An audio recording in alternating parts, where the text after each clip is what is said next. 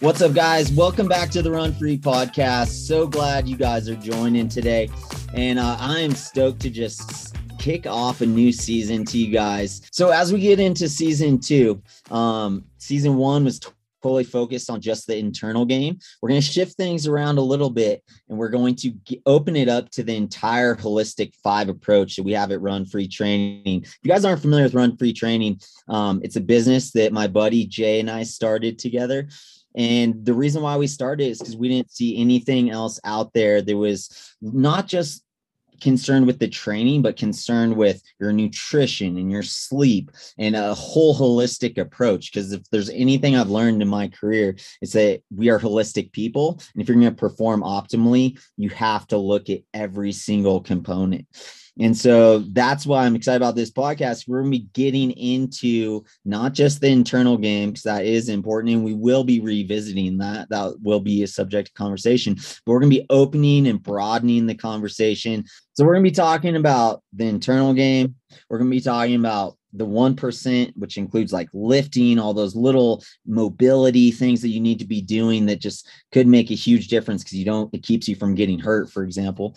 Um, and then we're going to be talking about nutrition, sleep, and we're going to be bringing in specialists who have a very uh, unique and outside perspective on each one of these subjects. And I'm sure you're just going to learn a ton during this time. And um, I am too. I'm excited. And uh, I will not be leading every discussion. I will be kind of popping in and out as a guest at times and uh, joining the conversation when I can. But I'm actually be handing off the podcast uh, to my little brother Chad um, which if you guys don't know chad he's one of our coaches at run free he's been behind the camera behind the scenes ever since jay and i started run free. Um, he's just been instrumental. Like there would be no run, run free without chad. Um, so we're handing off to chad and then jay is also going to be joining as a co-host. If you guys don't know jay is my buddy was his idea. Run free was all his idea. So um, we have him to thank for that. And he hit me up. I've known Jay for like 15 plus years, been good friends for a super long time. And now we're doing something that we're both passionate about together. And it's just been an amazing ride so far. And we're excited to see where it's going to go. So I'm just stoked to hand it off to two dudes that, um, you know, I trust completely. And I'm just excited to see what they're going to do with this thing. So without further ado, I'm going to hand it over to the host of the Run Free podcast, Chad. Thanks, bro. Appreciate it. Um, yeah, Jay and I are both super excited to jump back in and keep this thing rolling. Um, Rye, for one, I mean, I'm so impressed that you did this by yourself for so long. like, that scares the heck out of me just doing a solo podcast. Um, so it's gonna be fun. I think we're gonna have like a, a good conversation between Jay and I. We're gonna have guests on um, where we'll chat about various topics around the Holistic Five. Um, but yeah, there's a lot of things for us to explore, and uh, yeah, we're, we're excited to jump in. Um, Jay, anything to add? Yeah, I mean, this was uh, in part just a passion of mine from uh, the early 2000s, coaching athletes remotely and delivering on different aspects, not just the nuts and bolts of training. But we all know that it's so much more about how you approach it than what you do. And so I'm excited to, you know, learn and throw in some uh, tidbits and some nuggets of uh, these different holistic five aspects that I've learned over the years. And man, I know we're to have a blast doing it too. So super excited. Very cool. Um, so why don't we jump in a little bit just to kind of some topics that we're, we're excited about. Um, so for me, I so a little bit about me, I guess, to, to kind of introduce you guys who don't know me very well. Um, I was a runner throughout high school and college. Uh, went to University of Oregon for a year and ended up transferring to uh, University of California, Riverside. Uh, so ran all through uh, college, even ran a little bit afterwards. I was training with Ryan in his preparation for the London Marathon. Um, so got to spend that time kind of learning how Ryan went about things in his professional years. Uh, also, the London Olympics, right? Yeah. Wait, what's that? The London Olympics, right? Yeah, yeah, yeah, yeah. Uh, yeah, I guess that was post trials, getting ready for the actual Olympics themselves, right? Yeah, yeah. Uh, so yeah, so I had that period of time. Uh, shortly after that, when the triathlons was trying to do like the draft legal thing for a while, uh, did the long course stuff for just a little bit, just to get introduced to cycling, where I fell in love with cycling. Uh, and so I pursued cycling for like the last like six years or so. Like really went full on at the road scene, uh, mountain bike professionally as well. Uh, so yeah, I got like a pretty broad perspective on endurance sports, and uh, it's it's been really cool to come back to running, having been in all these different spaces and and kind of saw how people view that endurance realm and endurance training from different perspectives. Um, you know, I love like Jim Ryun, right? Like his coach was a was a swim coach, you know, and so he has. I think what was Jim Ryun? Some of his workouts were something like forty times four hundred on the track or something, right? Yeah, he was just always busting these crazy interval workouts, sometimes twice a day. And yeah. that was just that just totally came from yeah, his coach was a swim coach. He's like, Yeah, dude, you just do intervals twice every day. and so that's what he was doing, right? But I yeah. love that, dude. Yeah, like having that outside perspective, like looking at things differently, it's it's really cool when you see a coach come in and be implementing new stuff that um, hasn't been implemented before in running and then see what happens with it you know? So i love yeah. that you have like all those that not just not just running. I think it's important to not just be like running's all i know and all i've ever been. Um it's, it's cool that you like have the cycling background the tribe background and all that because that's going to make you a better run coach you know? Yeah, and I think it takes like some figuring out like what things did we get right with running that these other sports or what things don't like cross over very well right? Because like running is such an impacting sport. Like you can't just do mega volume like you could if you're like a cyclist or a, or a swimmer. Um, but i think that's kind of the fun part is that you figure out how to integrate those two and then you're constantly asking like why? Why are we doing things the way that we do? And like how can i maybe shift that a little bit to make it more ideal? Totally yeah. And that's uh, like very much in line with like, you know, when I retired from pro running, getting into the lifting. Like I've learned so much from lifting that has made me a better coach now. Like I was literally just in the gym with one of my buddies and I was talking to him and we are doing some like curls, like hammer curls on a rope, you know. And I was like, dude, it does the it's not about the weight, how much weight you're moving. It's not about how many reps you are, how strong you are. Eh, like, let go of all that stuff. Like, all it's about is the sensation. Like, just focus on that, you know? And then when you do that and your mind goes into that and just be like, just sensation, forget about like how many reps I got and the performance into things. Like, just let all that stuff go just focus on like how good it feels to squeeze your bicep as hard as you possibly can right? And you just go as far into that feeling as you can and that's when it becomes super fun right? Like when you're not like walking around be like dude i can't believe i only did five reps of 405 like that's just silly right? You're totally missing it. So yeah dude that's what i love like lessons like that that i learned in the gym. I'm like oh, dude if i was a runner and I could have just like focused on the sensation more than the times and the splits and all that stuff, I would have loved my running so much more, you know? And that's with this podcast. Like, I, I don't want people to miss the good stuff. And the good stuff is in the sensation. It's not in the performance. It's not about the times. Like, if you can let that stuff go, you're going to love your running. You're going to love it. Yeah.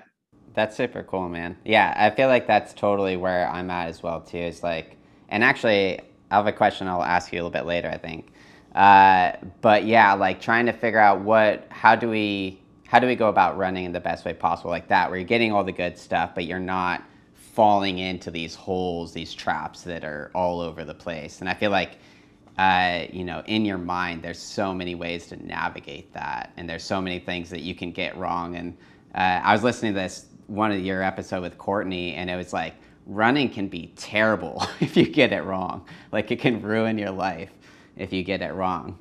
You don't you don't want performance to be the driver of running. If performance is what's driving you, you're gonna end up disappointed, frustrated, and just probably end up just giving up, right? Like that cannot be the primary driver. You got to find something else besides time, splits, performance. And then what's funny though is if you let go of that performance and that performance mentality, that's when you perform at your best. Like that's how you get your best results by just letting go of all of this, you know?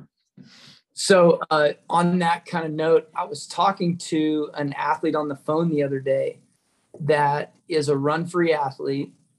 And he was telling me that he's going to run until he's 40 or 45 or, or whatever until he's not able to PR anymore. And then he's going to stop running. And I was like, oh man, you're you're missing it. I was like, you're missing yeah. the good, missing the gold. And you know, speaking from someone, I'm 41 there's a small chance I could PR in some distances I didn't do very much racing in. But my key distances, man, I would have to like ditch the family and like, you know, live in the van with you, Chad, or something to get done. And I'm just not going to do it. Like that time has passed. And I was telling him when I go run two minutes slower for 5K than I ran for my PR, the sensation and the feeling and like that power and that float, I can't even really tell a huge difference no, about you can't even tell, right? It doesn't yeah. matter if you're in like 445 pace. Dude, I was just running in the forest. I was running like 12 minute mile pace but just loving it. Like it felt amazing, right? Like, dude, it doesn't matter what pace you're running. If you're focused on the sensation of it and you just get yourself caught up in that sensation, that's that's where the good stuff is at. And dude, the cool thing is it doesn't matter how old you are. Like you could be a hundred years old and go do that and have that experience and have it be just as cool as like when I set the American record in the half marathon. Like, dude, I can be a hundred years old, go out, jog in the parking lot, and have the same sensation. So I there's there's a couple guys locally that are in their 70s, 80s, and uh, I watch them run out, you know, down the street, and I'm like, that guy, you can tell they're breathing hard, they're working hard, that guy in his mind is hauling. Man, he hmm. is flying down that street. Yeah. Yeah. So that that's totally the the goal.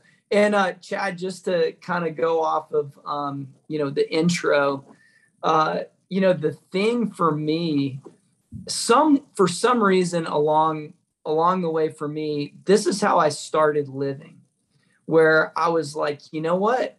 I'm gonna pretend there's no barriers there's no obstacles and i'm going to basically do things that i enjoy doing without holding back.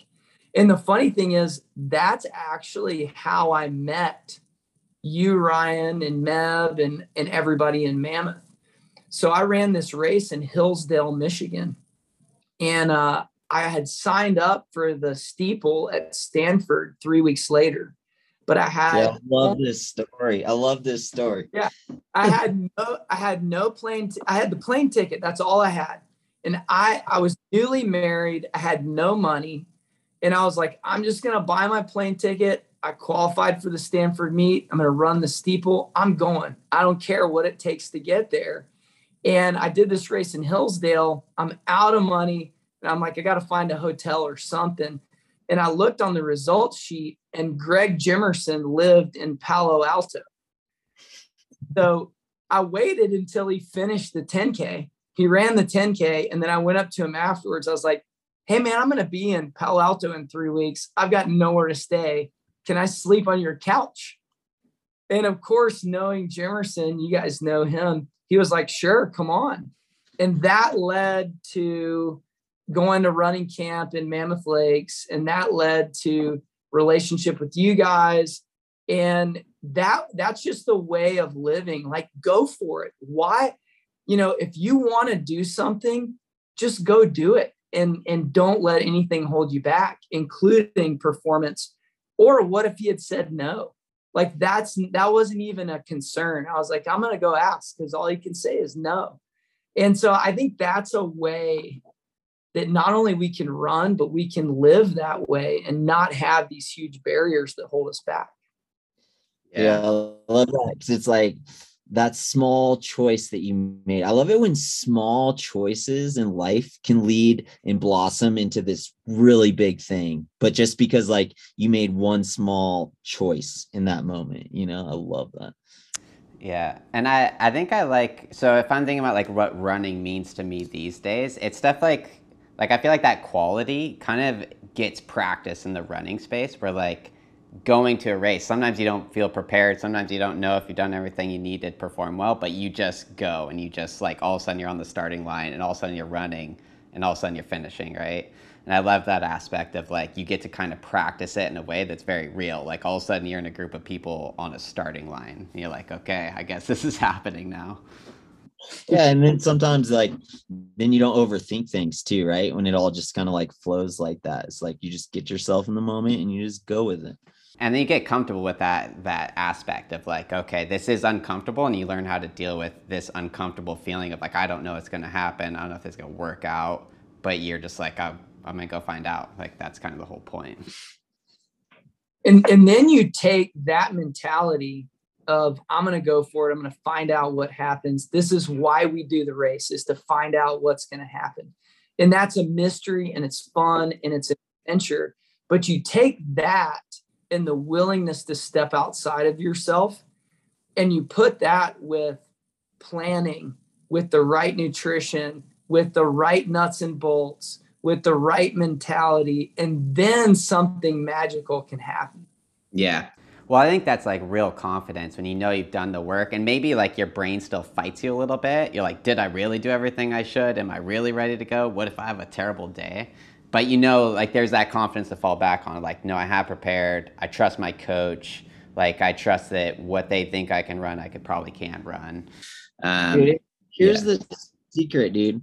Like, no one feels prepared. Like, yeah. everyone every single person on the starting line is like, I pictured myself being in better shape than this, you know, like when I got here. Like every single person is not feeling all the way prepared and all the way ready. And I think that's what needs to be like dismantled on people's brain, right? They think, oh, dude, there's something wrong with me. I don't feel like I'm ready. No one else feels this way. No, dude, like everyone is feeling this way. And we yeah. need to talk about these things. Be like these are shared emotions. We're all having them. And let's just share them together and like not be afraid of them and just there yeah we all experience this. Yeah now let's go run. Yeah. I remember i remember going to start lines of either like cycling races or running races where like maybe i had like a little bit of extra weight that i wish i wasn't carrying with me. And there'd be like some really shredded dudes on the line. And i'd be like man i am gonna get blown away and then I'd be like out in the front, I'd be like, where were those guys? Like, why do they look so ripped and so fit? And they're just like out the back. Dude, it can go both ways, man. I did an ultra up here in Crested Butte without training for it. And partway, like as we got to the end of this ultra, right? Like I passed this girl and like I'm like way back and like I don't know, there's like 700 people and I'm in like 600th place or whatever. Uh, I, re- I remember seeing the old ladies walking down in front of you, dude. Yeah. yeah. Don't let their looks deceive you, dude. They're fit old ladies. um, but dude, I was I went past this girl and she was like limping super bad, and she's like, "Yeah, my IT band's like super tight." It's like, "Oh, let me show you some stretches." real quick and I showed her some stretches, tried to help her out. And I was like, oh, yeah, like finish strong, you know, good job. See you at the finish, maybe. And then turns out like I go like a like a couple miles down the road and then she like passes me back. Dude, I remember watching her finish. She was like limping like a 10 minute mile up that road.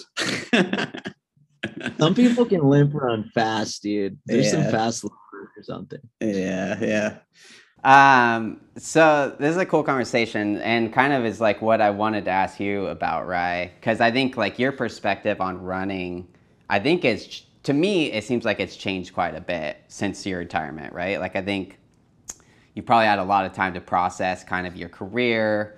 Um, you know, now having Coach Sarah and the girls, like you're a, you're pretty long ways out from those races that I think were like pretty emotional um, at the end there. Uh, but I was thinking about a couple races, uh, the the USA Trials at New York when you kind of smashed it, right? Wasn't the fastest time that you've ever run, but like that performance was like epic. Like finishing, high fiving people along the way. Dude, I gotta tell you a story about that though. Okay. I, I, don't know if I've ever talked about this publicly. I was just running with my buddy Mitch in the forest and I was rehashing this. And I kind of forgot like how I felt in the race. Okay. But dude, I was telling Mitch, like we went out actually really slow, like our first half. And sorry if I mean I don't like using the word slow. Went out like 105 and it was yeah, yeah, we were like 10. I think we are even 106 or 107, right? Which yeah. like for us should feel really smooth and comfortable and easy. But dude, I remember coming through that point and being like, I wish this felt easier because it actually feels pretty hard. Right. And of course, like with all the guys around you, you're not letting anyone see any form of weakness. You're like, yeah, don't Hey, how you doing? How's everything? Waving to the fam. And you're like trying to pretend like you're not tired, you know? But really, like, you're like, dude, this feels pretty hard but then things change as the race goes on right and like it's crazy when you just like continue and you realize there's going to be good patches there's going to be bad patches and just continue down the road and the dude it then like feeling even not good as I was changing gears and going quicker as the race was going on, it's like the faster I went, the better I felt. Yeah. But isn't that crazy that the first half I was like, dude, I don't even feel that good. I'm not sure how this is gonna go. I was kind of like nervous about it. And then fast forward to that last loop in Central Park is like six miles or whatever. And dude, I was just rolling like I don't know what yeah what pace I was doing, but just rolling and feeling like a million bucks, feeling like I was in heaven or something. So I think that's important for people to realize like just because you feel a certain way halfway, dude, you could still have like the day of your life off that, you know? Yeah. I feel like I've heard stories of people feeling like absolute garbage. Instead of slowing down, they like kind of hit the gas just to see what would happen. And then they like feel better. Dude, apparently that's the story with Billy Mills, first yeah. US guy to win the 10K. He Didn't was looking he... for a to drop out in the race. Yeah. I heard him talk about this. He's like, I was looking for a place to drop out. There was no place to drop out. So before I dropped out, and I think he came through the 5K, dude, like a couple ticks off his 5K PR. So they're rolling. But he's like, let me just go to the front and then like his last hurrah, just go to the front and then die a slow death or whatever his plan was from there. He goes to the front, just starts feeling good, dude. And all of a sudden he's in the mix, his adrenaline gets going, all that good stuff that happens when you race and you're in it, you know. And then, oh, if you guys have not seen the finish, this is one of the best finishes of a race I've ever seen in my life. Yeah. You can see the footage like on YouTube or whatever. Put we'll put it in the show notes. We'll put in uh, click on the link to to the video to watch at the end of this. You guys gotta check out this finish is the most classic, one of the most classic finishes I've ever seen. Yeah. Yeah. I think there's several films about Billy Mills too that show that in there. That's yeah, he was he's a pretty amazing runner. Uh, so, question for you guys: What do you think is going on there? Like, is that purely like a mental thing that's happening? Is there a physiological thing that's going on that causes that to like, like Ryan? I feel like for maybe for you in that situation, like, was that pace too slow? Because there is that like uncomfortable thing if you're holding back and not running a pace that's that's more comfortable for you. Yeah, I feel like for me, and i am curious to see what Jay thinks. Like, it's the hit of adrenaline that you get when you do something risky, right? So, like for example, dude, six miles to go.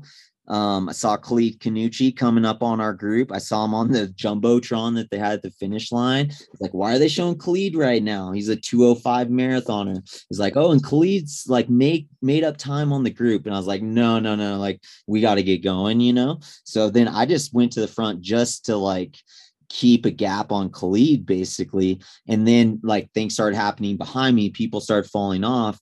And then I was like, okay, what am I doing here? And it flashback to NCAA championships my junior year when I lost to Dathan. And I'm racing Dathan in this race. Oh, XC Nats, right? Yeah, cross country nationals. Yeah. I'm racing Dathan and it's just him and I at the front of cross country nationals. And I got a gap on him with like 2K to go. And then I waited for him, dude. I was down and down him. I was like, dude, it's too early. I'm a 1500 guy. I'll just outkick him at the end. And so I waited for him. And I swear to you, like if I would have just went, I would have won that race for sure. No Yeah. doubt in my mind. Yeah. And so I lost. I ended up losing that race to Dathan, the cross country nationals. But that moment was playing out in my head as I'm trying to figure out like, do I go now? It's still early, six miles to go. This is a long push for home, you know? But that moment was playing out in my head. And I was like, no, no, no, no. Like when you have the energy, use the energy. And when you have the adrenaline flowing, like let it out. And so that's why I try to encourage people like, dude, don't shy away from the crowd going crazy and loved ones that you see on the sh- the side of the road. Like whatever you can do to give yourself a little hit of adrenaline. I think adrenaline is like game changer. You get that going, you get the excitement with the adrenaline, the two are connected, and that's when like crazy things happen. So I, I've had this conversation with so many athletes that have this idea in their mind, and it's a false idea. And the idea is I'm going to train so well that when I get to the race, it's not going to hurt. Oh.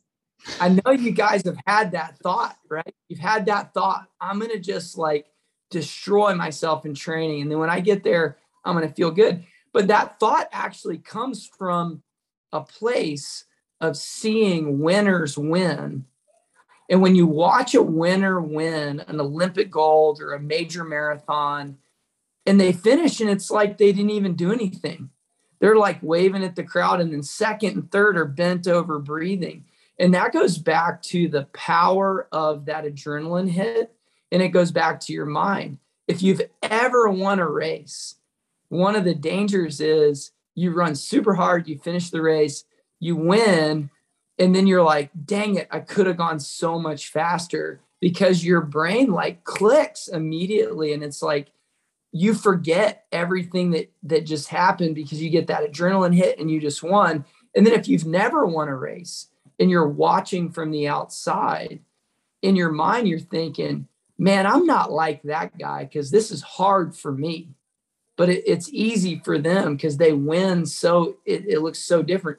So the trick would be find things in your mind that give you that adrenaline hit without winning.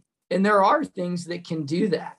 Like The clo- sensation, dude. It's the sensation. yeah, closing, PRing, beating someone you haven't beat before. Like all those things, if you can dig into them, you can get a similar, you know, winning sensation. Yeah. And I, I like that um, I've, I had an athlete run a local uh, half marathon here not that long ago. And our game plan was like in the back half, like you have to go up this hill and then it's like flat and then downhill. I was like, on those last four miles, like eyes up, like you're on the hunt. And I feel like when you are the one who is the aggressor, even if it's in your mind, like I am the aggressor, I feel like that's always a better place to be than rather. I know some people can run scared or they like thrive on like being out front, worried that people are going to catch them. I never have like responded that well to that. Like I don't like to. It feels like a passive mindset to me of like I'm just trying not to get reeled in, rather than like I got like the hammer down right now and I'm going to punish these guys behind me. Uh, which to me, Ryan, like when you made that move, it was an aggressive move, and I think even the commentator was like talking about you like being like a boxer. Like it's easy to like see a boxer like throwing punches, and that seems very aggressive. This is similarly aggressive. That you're just like, bam, I'm out of here, and you just start smashing, right? And you're like, I'm not looking back. I'm just going. Yeah, totally, dude. And here's the thing: like when you're talking, Chad, I was thinking about how when you're the aggressor, quote unquote aggressor, really like you're just in control, right? Like you're choosing what's happening. You're not letting, like you said, Jeff, you're not letting things happen to you, right? You're like, like, okay, I could go with this group or I could go with this pacer or this person next to me, but I'm actually going to choose not to right? Or I'm gonna choose to go, or I'm gonna choose to make a move or pick it up. Like you want to feel like you're in control. And I think it gets scary for people when you don't feel like you're in control, you know, and you feel like you're just hanging on for dear life. Like that's not fun, right? So, like, I think being more race savvy is just like, no, no, like I'm always in control of me and I'm gonna move how I need to move at the time and I'm gonna adjust accordingly. I think it's easy to manage those things when you're the one who is the strongest and you just like lay the ham- hammer down, right? it is hard when you get dropped, right? And all of a sudden you're managing your own mindset of like, how do I, how do I paint this picture in my head? Of, did you get dropped or did you let the people? I chose to be dropped right now. See, that's the problem is you got to shift that thought, right? It's not like you didn't get dropped like you're choosing to run a different pace. Yeah. And if that way it's like turning and getting dropped is negative, right? Like if I think even thinking that thought in my head makes me feel sad. yeah. You know, but like choosing to go slower. So anyway, sorry. No, no, I, I like that. Um, and I think for me, like cycling really broadened my perspective on racing because like cycling is just volatile. Like it takes a lot to win a race on the bike. Like you got to have the tactics right. You got to be strong. You probably have to have a good team dynamic, and then you just have to have good luck or not have bad luck, right? Um, so for me, it's it's kind of nice because then we, when you watch like a marathon, usually the best guy wins, right? Like the fittest guy is probably gonna win the race. And when you watch a bike race, you really don't know because all sorts of things can go wrong. Um, but it keeps that mentality like I am always checked in even if I get dropped, like who knows what's going to happen up front? These guys might start looking at each other when they're playing games.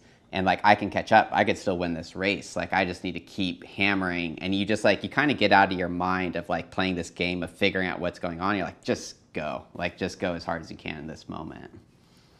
Yeah, I love that. That's like one of the outside cycling. Like you only get that experience in cycling, but now you can pull that into the running space, you know? Yeah. Um, one of the things, dude, I've heard you talk about a lot that I've thought about a lot um, is how cycling has made you like really kind of tough like you're just you can just flow with stuff and like make the most of adversity because you have all these adverse conditions coming at you all the time um so dude yeah speak to that yeah i mean honestly i think like road cyclists are some of the toughest athletes in the world i mean these guys and girls like go through crazy stuff. And it's like you might be in a race, it's going really well.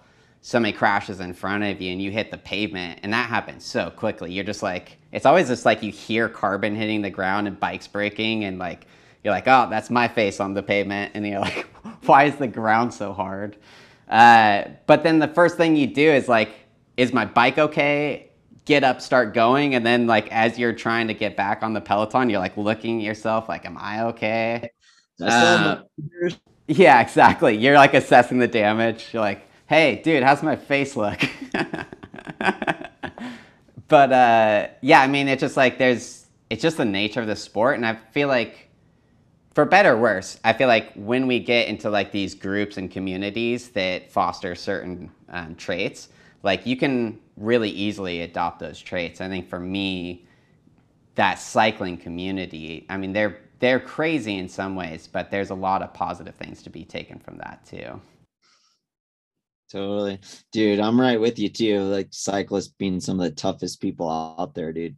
Like I love watching the Tour de France going on right now. You know, I haven't caught a lot of it yet, but dude, I just love watching cyclists just hammer in the mountains, dude. So much fun. Yeah. Yeah. There's a guy who won like a couple days ago, and they were like, this guy almost died a few years ago in a like gnarly crash and it's like dude like not only like that short term like uh, toughness but the long term just like always just being super resilient just like always back on the bike as soon as you can start training and then you just like learn how to just take it a step at a time you're like i'll just start moving along and maybe I'll get back, maybe I won't, but like I need to start start down that road now. Um, so right, to circle back to the question I was gonna ask you about that race. So I was kind of thinking about that race at the trials compared to say like your Boston race where you set the fastest time by American ever, which obviously, you know, sub 205 marathon. Like that one on paper sticks out more is a like just in terms of times.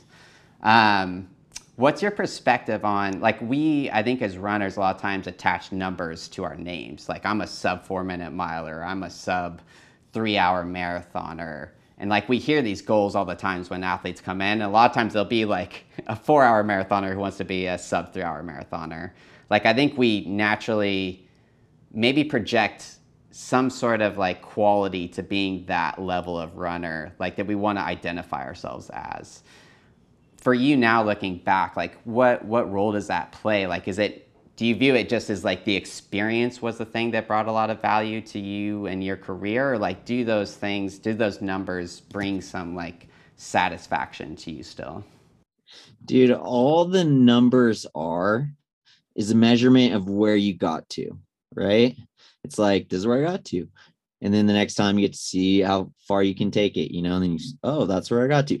It's just i like i like thinking about running in, in, terms of performance as like a science experiment. We're just getting all this data all the time right? And these numbers they're just numbers and they're so dude can be so arbitrary like the i was just talking to my buddy i was like dude i want to get my deadlift back over 500 because i had hernia surgery so it hasn't been super big as of late but i was like 500 that's just a random number, dude. It's just a random number. But it can be meaningful if it is just like tracking your progress, right? And you're like, oh, dude, this is cool. I've never been able to do this before. Now I can. Like that's that's cool. When you're just chasing the number for the number's sake, it's empty, dude. It's empty. There's nothing there.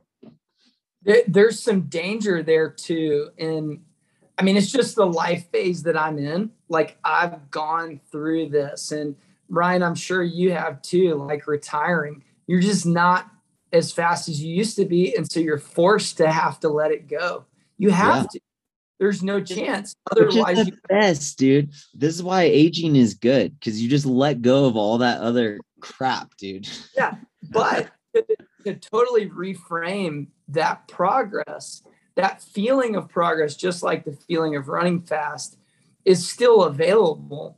But then you have to reframe year to year, or you have to find new things to try and like new angles to approach your training with. And then you can find like this little niche. So for me, recently, um, I am coaching a high school kid that wants to break four minutes in the mile and he is forcing me to be a better coach. And so I had like 50 hours. I tracked it of conversations with different coaches. Ryan, you were one of them asking, Hey, what do I have to do to help this athlete get to their goal? And one of the things that you recommended, Ryan, is hey, we need to be tracking our lifts just like we track our mileage and our PRs and that like really resonated with me like opened up a new a new part of my brain. And i've been lifting forever and but i've never really tracked. I just kind of go to the weight room and lift and but now i got on my whiteboard his lifting prs and i've started to ask all of our run free athletes hey let's track it. Yeah. and there's a whole nother world of progress. And then the the second part of that as an older athlete is uh, and i learned this from meb years ago he resets in his mind or used to his pr every year and so you get a new pr every year and so it's this excitement of how'd you do and instead of saying you know i ran 120 in the half marathon my previous best is 108 I'm, you know, 12 minutes slower than my best self. You know, it's just so demoralizing. Instead of saying, and it's all say, it's all self-imposed, dude. It's yeah, all yeah, self-imposed. Exactly, exactly. But instead of saying it that way, you reframe it and you're like, this is a PR for the year. Mm-hmm. And then that's such a positive outlook. Yeah. And then for for everybody listening, that's a great way to handle like your mom or your aunt or your dad that like doesn't understand running or a coworker and they're like i did the best that i did this year because sometimes everybody's experienced it like you tell somebody how you did and you're like yeah i got third at the olympic trials and they're like oh third so you got beat by two people. You must be bummed dude. Oh that sucks. Sorry. Yeah. Or you got a thousandth place at Boston. Like that would be an amazing accomplishment, but to some people, they have no idea. So just like being able to speak in a way, well, and that's a good principle anyway. We need to be able to speak in a way that's encouraging to ourselves and like speak. You, we got to be careful with the words that come out of our mouth because they go right back in our own ears.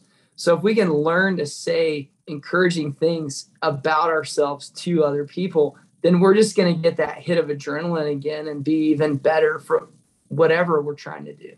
And dude, that's really the key. Like you have to be your own coach in your brain, right? Like your thoughts. I mean, you guys know I love JC. Like he says, hold every thought captive, right? Like, dude, if you can do that in your brain and coach yourself, like you got to get good at coaching yourself through everything that you're going to be encountering out there, right? And encouraging yourself. Like, you've got to be your own biggest cheerleader. And if you're not, like, work on it, get better at it because it's going to make you such a better athlete. Like, you're going to perform so much better if you're like the biggest cheerleader that you have is myself. Um, so I, I've got a question, Ryan, for you uh, that I think we had at some point we were planning on covering. So talk a little bit about the podcast and the fact that you like, you know, railed on it. You got everything out. And then what's kind of what's kind of impressive to me about you sometimes in endeavors that you take on is you're not afraid to stop doing them like the podcast was like getting so many subscribers and people are listening to it. And then you're like you know i'm just out for now. We need to regroup and redo it. Like talk about your mindset of like when when's it time to quit? Yeah dude it's time for me personally and everyone's different and much love and respect to everyone out there but for me it's time to quit when i'm trying to come up with content.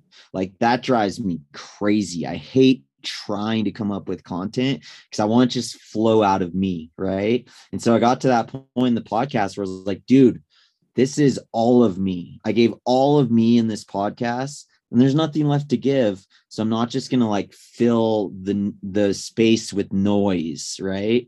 And meaningless noise, babble noise, right? And also, and I know this, dude, it's like I love sharing my journey and it's easy for me to share my journey. But dude, I'm just like one person who's on this path with everyone else, right? And so like that's what I love about the direction the podcast is going now is dude, it's not like I'm it's not about me, you know? Like I'm just trying to help people and I like sharing my story to help people. But dude, like the knowledge that we're gonna get from Chad, from you, from our guests that we have on here, dude, I'm so stoked to like be a part of that, to tune into that, obviously come back on as a guest from time to time. But like this is this is where it's at. This is where the good stuff's at. It's it it's not just me, right? Like it's about everyone. Jay, so I know that you're interested in this like relationship of volume and speed. And I want to hear some of your thoughts about it because like right now what I'm doing is I'm going to the trails. I'm gonna be doing some long trail races. I have like a 50k coming up in a couple weeks. But long term, I do want to get my speed back and get to like a marathon in the wintertime. Um, so I'm going to be kind of integrating like long trail runs, kind of some big days out in the mountains with like some short, concise speed work. So uh, yeah, tell me a little bit about what you've been working on. Yeah, so um, several years ago, I just decided I really wanted to learn uh, the ins and outs of running fast in sprint coaching terminology. And, you know, first, I think when when you're trying to learn something you need to understand like where the problems are and what the pitfalls are and so for me personally as a coach and an athlete the pitfalls of developing speed have always been this conflict between being fast and being able to run enough volume to keep the aerobic and the threshold side of my body going as a distance athlete. And so just going down this path and trying to figure out how do you combine these two? Because I'm sure everybody has a story of I went to the weight room or I tried to sprint and then it affected my you know, tempo run. And I don't like that feeling. And so I'm not going to do that part of training anymore. And and in my learning on my own and experimentation and talking to others, I think the reason is like we don't understand as distance coaches and distance runners how to develop speed a lot of the times. And so there's really two two big takeaways. Uh, number one is, and this is probably another podcast for another day, there is an entire world of terminology in the sprint world that is similar to like speed endurance as a distance athlete, lactate threshold, long runs, fartleks, like, but but it's so minute. Like there is a huge difference in the sprint world between a 30 meter sprint and an 80 meter sprint. Like think about that for a second. Like to us, we're like a 30 and an 80. That's like there's no difference there. But the recovery time is different. The response of your body is different. How many minutes do you need between those intervals are different. Yeah, I couldn't then, believe what you're saying. Weren't they taking like 15 minutes rest between some of these sprints? So so the general rule in the sprint world, and I, I welcome any sprint coach to teach me more because I'm definitely need I need to learn more. But in the sprint world, if you run 30 meters and you're truly trying to work on your speed, right? If you run 30 meters, you need three minutes recovery. Okay. It's a minute for every 10 meters. Mm. So 150s, they're taking 12 to 15 minutes recovery. Now, that's not to say no one's doing like six by 200 with two minutes recovery. That's happening too. But that is, that's like a threshold day, right?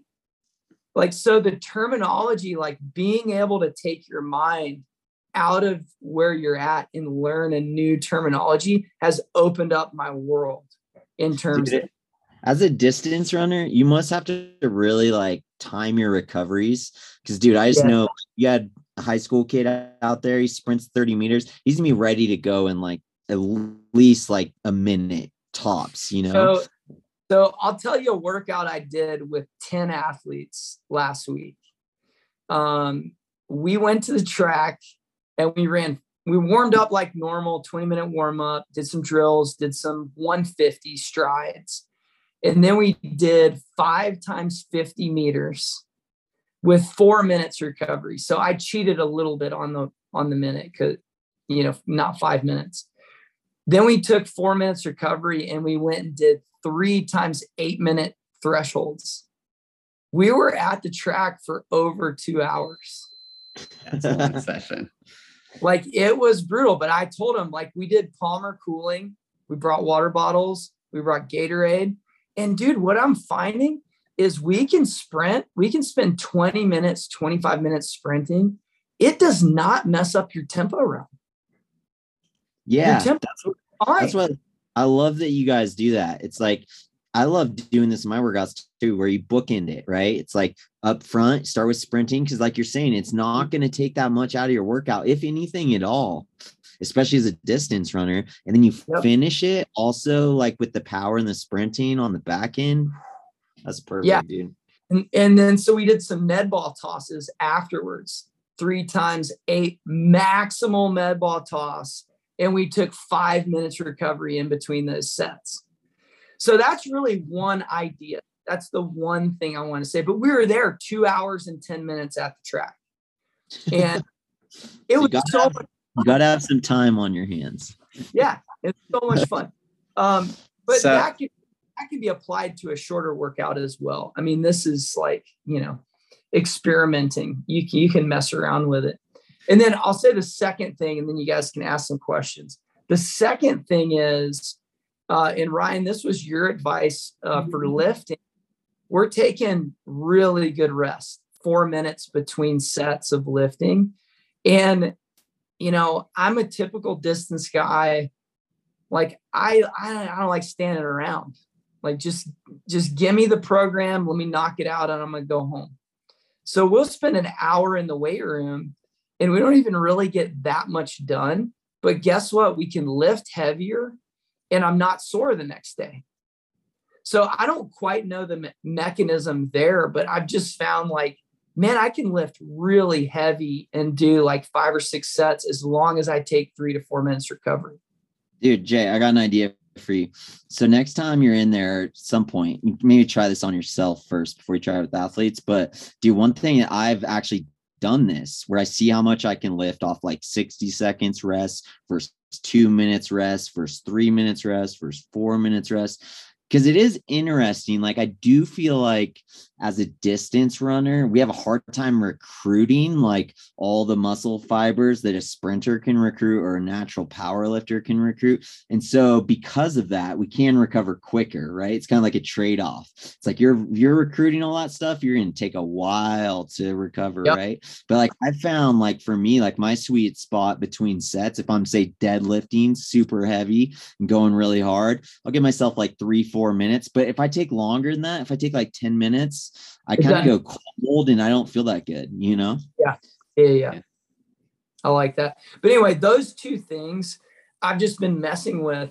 And part of the reason too is like some people naturally have speed. Like they're just poppy. And you look at them and you're like, man, I want that. I I believe and I've seen it, it's accessible but you've got to take the steps and be pretty methodical about it to not get hurt and to not have it affect your volume. Because I think the, the mistake high school coaches will make sometimes is you watched an athlete run and they can't kick at the end of the race. And so what do they do? They're like, oh, they're not fast enough. And so they take away all their volume and then they put them in the weight room and then they're 15 pounds heavier and then they're even slower kicking. And so but what if you what if you just kept the volume up? Well and then the opposite is true. Some are like well i don't believe in lifting at all. I don't believe in sprinting at all. We're just going to run tons and tons of miles because that's going to develop this aerobic engine. Well what if novel idea we just develop both and we don't sacrifice either or we do run good volume, but we also do this power and this strength work. Maybe we can develop in more athletes that that really just poppy stride where they're getting off the ground and on the ground quick. So anyway, that's my idealist mindset with with these concepts.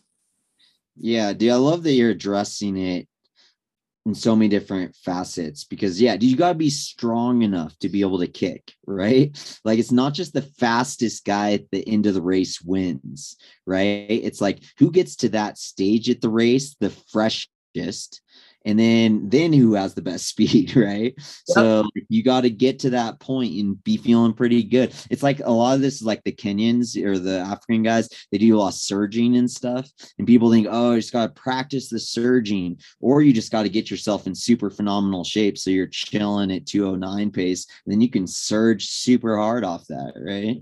Yeah. Yeah. Well it's interesting the cycling world too with you know chad you were talking about that with like developing that speed and power balance uh, and who can kick at the end of the race. Yeah, because uh, it's interesting because in cycling, like I always had a terrible sprint cycling, which is interesting because I always had like pretty good speed running, uh, which I think just says those two operate in a different way. Uh, granted, like I didn't grow up cycling, so I think some of that is like a like neuromuscular thing. Um, but people train sprinting really often because a lot of times that's the difference maker, right? You like watch a tour, how many times does it come down to a sprint at the end where it's like a small group?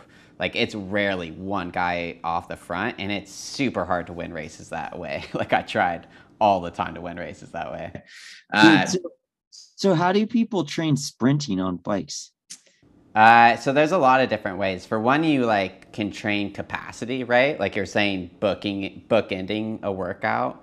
But like in a bike scenario, it might be way like you might have sprinting at the end of like a five six hour ride instead of you know just at the end of your workout. But you'd also do that on the front end too where you're building that like high capacity. You're getting like a lot of muscle recruitment going on.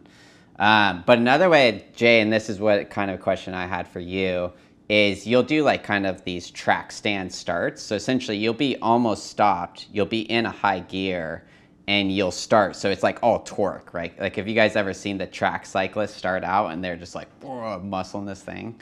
Um, so you get a ton of muscle recruitment going there, so you can develop some power.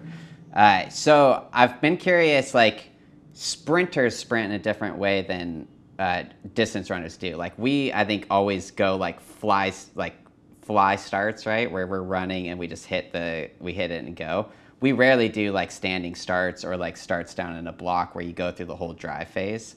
So Jay, do, you guys start? Are you doing flying starts? Or are you guys starting like standing starts? You know, that's part of like this journey of learning the terminology. Um, I, I mean, I kid you not, it's crazy the minute difference and then the label changes for the workout. So like three by or uh, let's say three by 30 flies and three by 40 flies with two minutes recovery is a threshold or a uh, like a speed endurance workout, I think is the word. That's a speed endurance workout. If we do five by 50 with five minutes recovery, it's acceleration and power workout with a standing start. Okay. So, I mean, to me, it's like there, there's no difference. Don't don't lie, right? Like this is ridiculous. But then when you really think about it, you're right. The recruitment pattern from a standing start is totally different from a fly. And yeah. 30s and 40s with two minutes recovery is totally different from five by 50 with four to five minutes recovery. So I think it's just like really dialing down to a whole different world. And then my goal as a coach is to figure out this new world and find out how to implement it.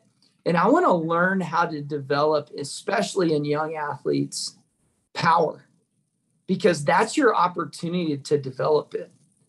And, you know, at Run Free, we're coaching, you know, all ages of athletes man, I'm not taking our 60 year old athletes out to the track and asking them to put their spikes on and wailing on some 50s, right? like, like, we're not we're not trying to hurt people, but these athletes were experimenting with. First, I did it for over a year on myself, and I was like, oh, I'm seeing some really cool benefits. Um, and then experimenting with younger athletes i think is the place to go because that's your opportunity to get fast when you're really young. So what were the what were how did your own experimentation go with this? So okay a year ago I, I, this is my marker workout and it's more of a distance runner workout right?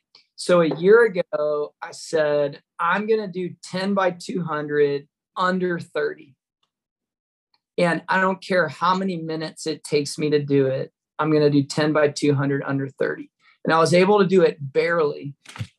And uh, I took four minutes rest. And I think I averaged 29.8. And I was dying, dying by like rep seven. Um, so after I got back from uh, Crested Butte with, for our from with our run free camp. That was my test date, and uh, Mitch actually uh, told me to try it with two minute recovery. So I averaged twenty eight point nine with two minutes recovery and ran like twenty six point three the last one. What? Dang, dude. Dude, I, I have not touched that in 12 years, 10 years. And so and it's all doing the things that I just mentioned. Hex bar deadlifting a lot heavier with bigger rest. It's doing those flies and 50s before my tempos, messing with that. And so I feel like I'm I'm kind of on to something, especially for younger athletes to develop power and strength where there isn't any. Dude, I love this side note here that you talk about Mitch like telling you take two minutes before guys, you know you believe in the business when you subscribe to the business. It's like Jay is coached by a run free coach. so like we we we stand by our product here. Like we really believe and love our coaches. And I think it's so cool that you and Mitch have been working together, dude. That's awesome. Yeah. Yeah. That is super cool. All right, Rye, since this is your last official podcast hosting episode, why don't you sign it off for us? Oh, guys, this is my baby, Jay, Chad. Take care of my baby. All right. I trust you guys. I love both you guys so much. I know you guys are doing an amazing job with this. I'm stoked to come back um, from time to time, but this is the official sign off and um, handing off the baton to you guys. Run with it, guys. Run hard. I'm excited to see where it's going to go. And uh, thank you guys for joining us on the Run Free podcast. I'm Ryan. Host is Chad. Jay is the co host. And uh, come back and listen to the next episode here soon.